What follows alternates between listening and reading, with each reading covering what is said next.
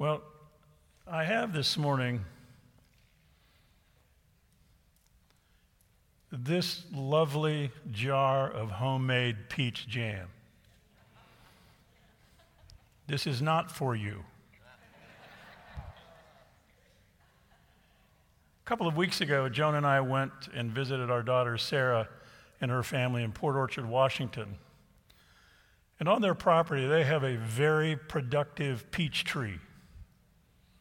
And this year, they harvested over 100 pounds of peaches that they shared with friends and neighbors. And when we arrived in Port Orchard a couple of weeks ago, they still had peaches. And of course, Joan and Sarah and Aubrey and Kate and Nora put up 33 jars of peach jam. So this is a limited edition. But it is a wonderful illustration that it is fruit of the tree of God's creation and it is fruit of the labors of God's people. And so this morning, as we come to this passage that was read for us in Galatians chapter 5, Paul's writing in Galatians 5, in fact, in the entire book of Galatians, is the fruit of his concern for the people in the bodies of Christ in Galatia. He was concerned because he observed them beginning to sort of wander or stray, if you will, from their first love. He was concerned that the lives that they were living were no longer bearing the imprint, the mark, if you will, of the presence of God in their lives because they were beginning to follow what one commentator called the agitators. Those who were seeking to entice them into lives and choices that were different from those of God and God's Spirit. And so, here in these few verses that we heard this morning, we find Paul's argument, we find Paul's compelling case to live a life that contrasts that of the world. To live a life that bears fruit made possible by the active presence of God, Spirit, among Christ's body. And so this morning, as we give thought to these verses, Let's first think about this idea of being wary, of being aware of the fruit that's being produced by the choices and the foundations upon which we base our lives. What Paul tried to make clear was that the wandering of these people and their ability to make choices that were taking them away from their first love is something that is endemic in the human race over the centuries. Throughout Scripture, from the Old Testament to the New, we, we read that story. And what we read in that story is God's relentless attempt to love us, to care for us, to guide us, to shape us, to form us. God's relentless love continues to show up even in those moments when we may tend to wander. There is a common theme in this passage, and this passage calls us through the voice of Paul to walk by the Spirit it is a call to what we would call holiness.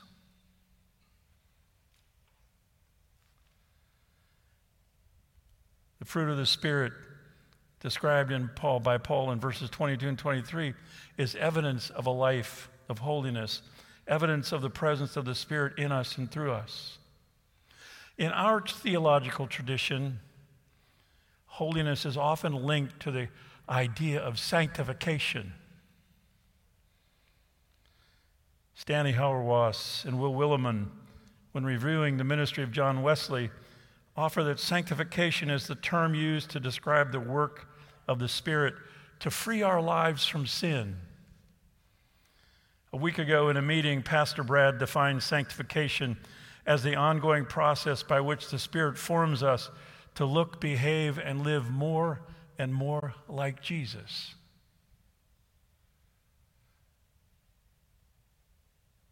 We understand in these days, in our theological tradition, that sanctification is an ongoing, continuing process. So, why does holiness matter? Holiness matters as the active presence of God that produces the virtues of the fruit of the Spirit in us. Holiness forms the basis of our visible Christian life. The fruit of the Spirit forms the biblical ethics by which we make decisions, by which we make choices, by which we live out our commitments to Jesus in front of others, both in the community of faith and in the community in which we live, work, and play.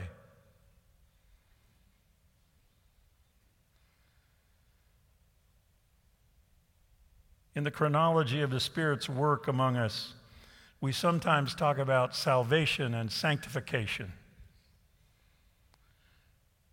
The Spirit, through God's prevenient grace, leads us to a place where we choose to confess our sin, where we seek forgiveness and enjoy the freedom of salvation made possible by the sacrifice of Jesus Christ, which we will celebrate at the end of this service.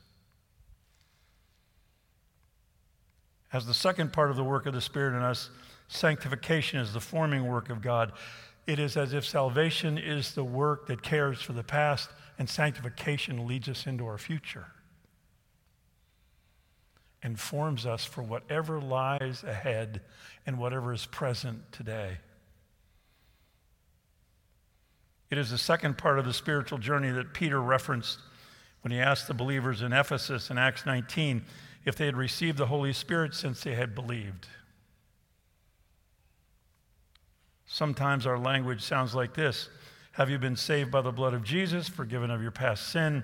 Have you been filled with the Spirit or sanctified, dedicated to living more and more like Christ?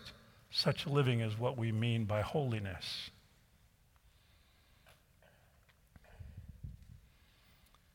It is the power of the Holy Spirit's work in us to give us lives we could not have had without the Spirit's work. Think about that for a moment. The life that we live within the kingdom of God, within the guidance of the Spirit, is not a life that we could have on our own. It is a work of God. It is a work of the relentless, loving God who continues to form us and, if necessary, pursue us. It is the God who never gives up on us. Thanks be to God. Our text this morning provides for us both the ethics and the virtues of the spirit filled life when it says to us, the fruit of the Spirit is love, joy, peace, patience, kindness, goodness, faithfulness gentleness, self control. Remember the reason Paul writes to the Christian communities in Galatia? They were straying, and the fruit of their straying was different than the list Paul delivers in these verses. The fruit of the Spirit were the fruit or the evidence of staying in step with the Spirit rather than staying in step with those who had a different agenda in case you haven't figured it out, there are people around you who sound like and will feel like and act like they are followers of Jesus, but they have their own agenda. And they invite you to follow them. The scripture calls them wolves in sheep's clothing. I'm not going to suggest any names.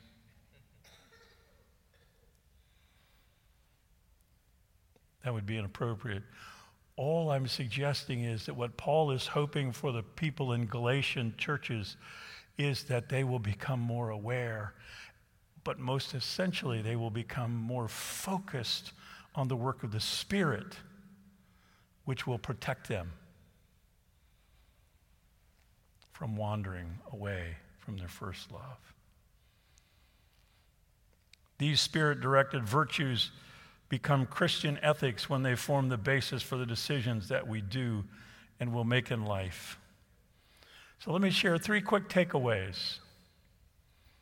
First, these expressions of spirit facilitated ethics that become spirit guided ethics for us are not about what we do and don't do, rather, they are about who we are as persons.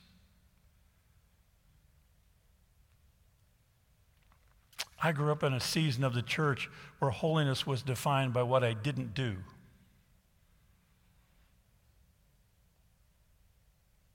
Anybody else want to testify? Now, I would not say that we were necessarily wrong. It's just that holiness became about what we didn't do rather than who we could be.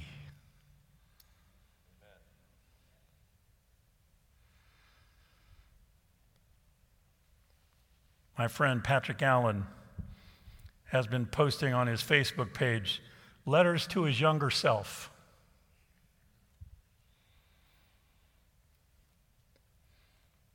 And in a recent one this week, he wrote a letter to his younger self on the subject of holiness. And he wrote these words It will take a while, but you will come to understand that holiness is not so much about what you do and don't do but about the kind of person you are and are becoming. It is first about being and then about doing.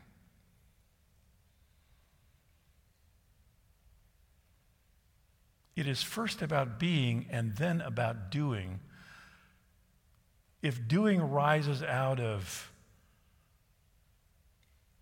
who the Spirit is shaping us to be, then what we do isn't defined by what we don't do.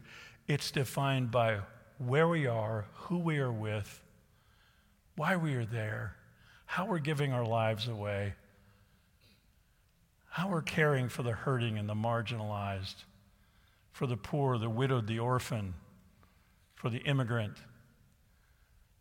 You see, it's about being. Being in such a way that the values we be I know that grammatically will grate upon those of you who are gram- grammatians, but it makes sense logically.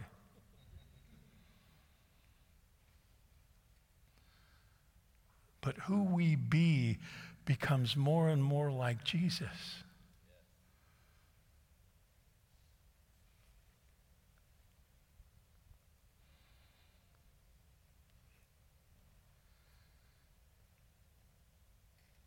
As Dr. Allen points out, holiness seeks to shape us into people who are filled with the Spirit's gifts. And then those gifts become our guiding ethics and become the basis for deciding what we do, where we do it, and who we do it with. Second observation this passage about the fruit of the Spirit is for the community of faith. Most often, I have heard this preached, and I have preached it, that these are gifts of the Spirit for the individual. But when Paul writes them in this context, he's speaking to communities of faith, concerned about communities of faith wandering away from their first love. And so, yes, it does have an individual impact, but it also has a communal opportunity opportunity and expression.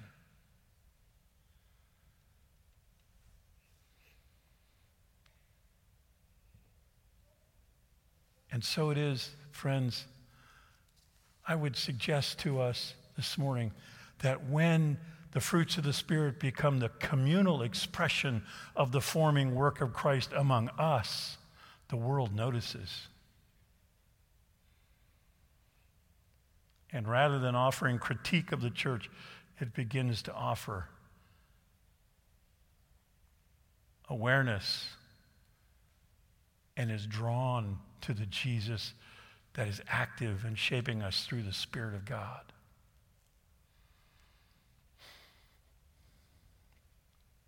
The gifts of the Spirit, understood and experienced rightly, cannot be fully appreciated from Christ's body. You see, sometimes I hear a believer say, Well, I don't need the church. A, that's not a biblical position. B, it's a selfish position. C, even though you may feel like you don't need a church, the church needs you. There are things that happen in the work of God that only happen when the community is gathered, physically gathered. And so it is, we are called to be part of Christ's body intentionally. For we are forming one another as acts of God among us.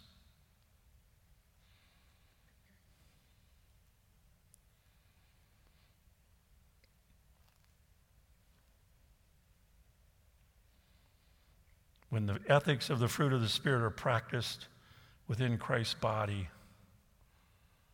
there is an undeniable expression of Jesus to the world. And so it is the fruit of the Spirit becomes the foundation for life, but also becomes the foundation of life for the life of Christ's body. Let me just stop and illustrate that for a moment. If I begin to make decisions according to the biblical ethics of the fruit of the Spirit,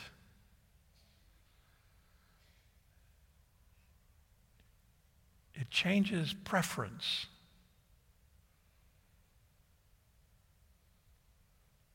Pastor Brad said it this way to us in a meeting this week. See, I'm in meetings with Pastor Brad every week. He, yeah, he, he keeps saying good stuff. But Pastor Brad said this to us. He said, You can always name your priority.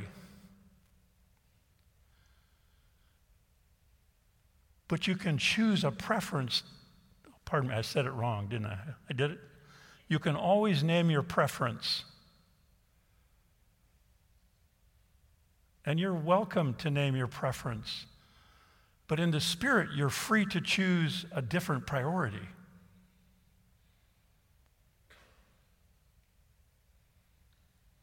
You see, preference is usually my preference.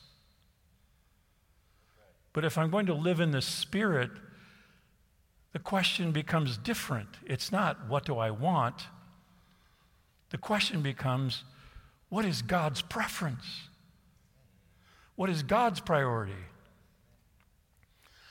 Newsflash, friends, God's preference and priority might possibly be different than yours.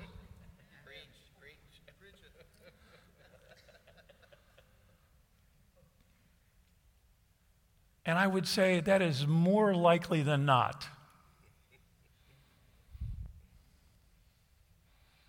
You see, that was at the heart of Paul's concern for the bodies of Christ in Galatia. They were choosing their preference, and their priority was their preference. Life in the Spirit says, I may have my preference, but it's likely I'll have a different priority. District Assembly this past summer was in Pismo Beach. And talking with a pastor of Pismo Beach, he related that for three years, their worship leader would say to the congregation, You can find a church where all they sing are hymns. Or you can find a church where all they sing are choruses.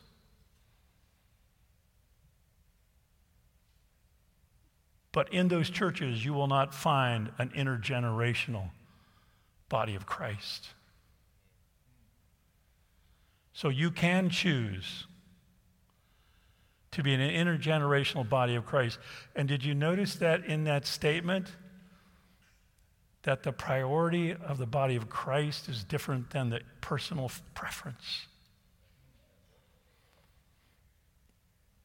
And in a conversation, he said to me, We have college students who drive past churches who sing only choruses to be here because they want to be part of an intergenerational community of faith.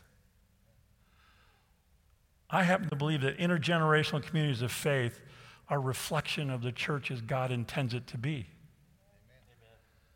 It's a reflection that we have the opportunity to form and shape and be a part of God's work in one another's lives. Old people, listen to me.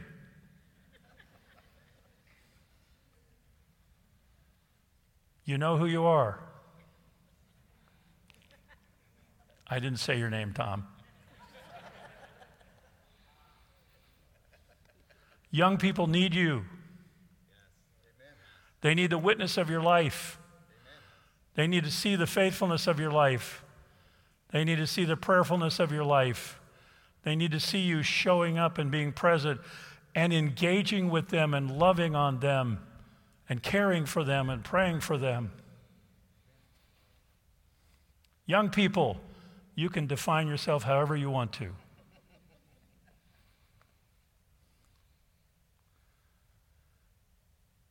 We old people need you to engage with us, to love on us, to care for us, to show interest in us, to walk with us in our infirmity and in our grief sometimes.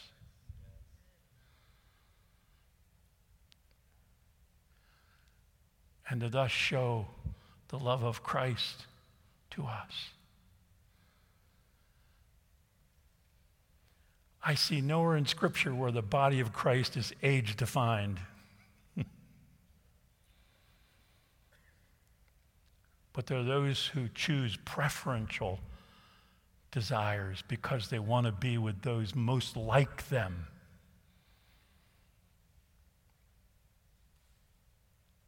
But I would ask you, what is the priority that God has? And that may be different than my preference.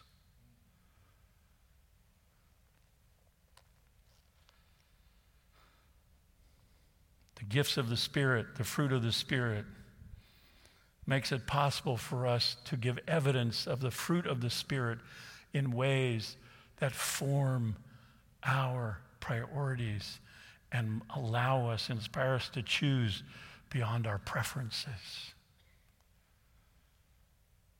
It's called holiness. It's part of being a part of the sanctifying work of the Spirit in our lives.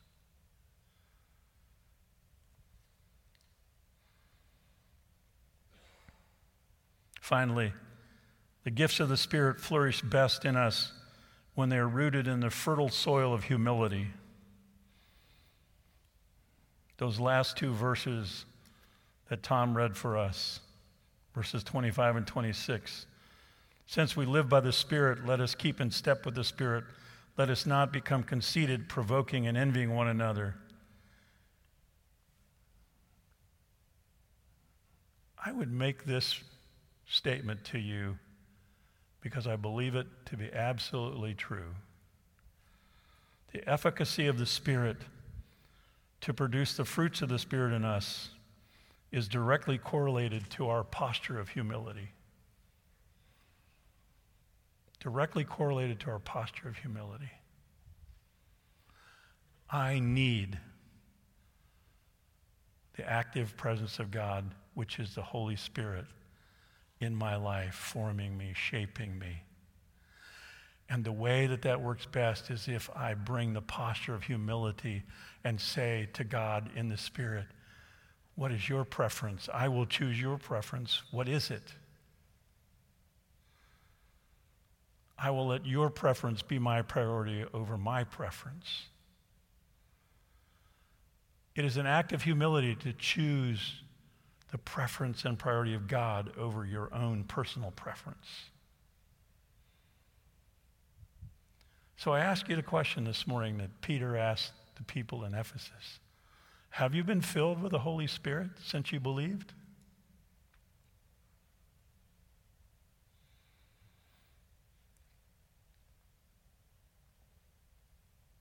This morning, we're going to receive the sacrament of the bread and the cup. This sacrament brings to us in, very, in a very pointed way the choice. For the choice of Jesus is the way of the Spirit.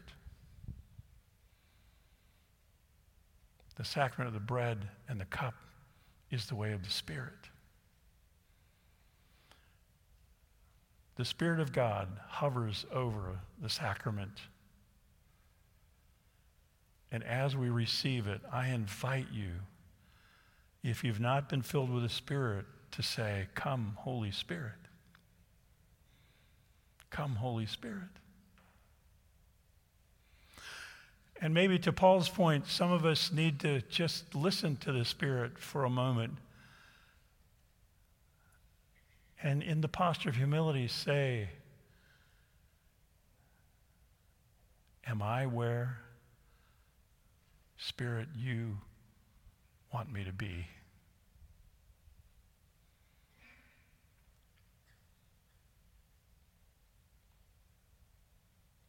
Have I wandered?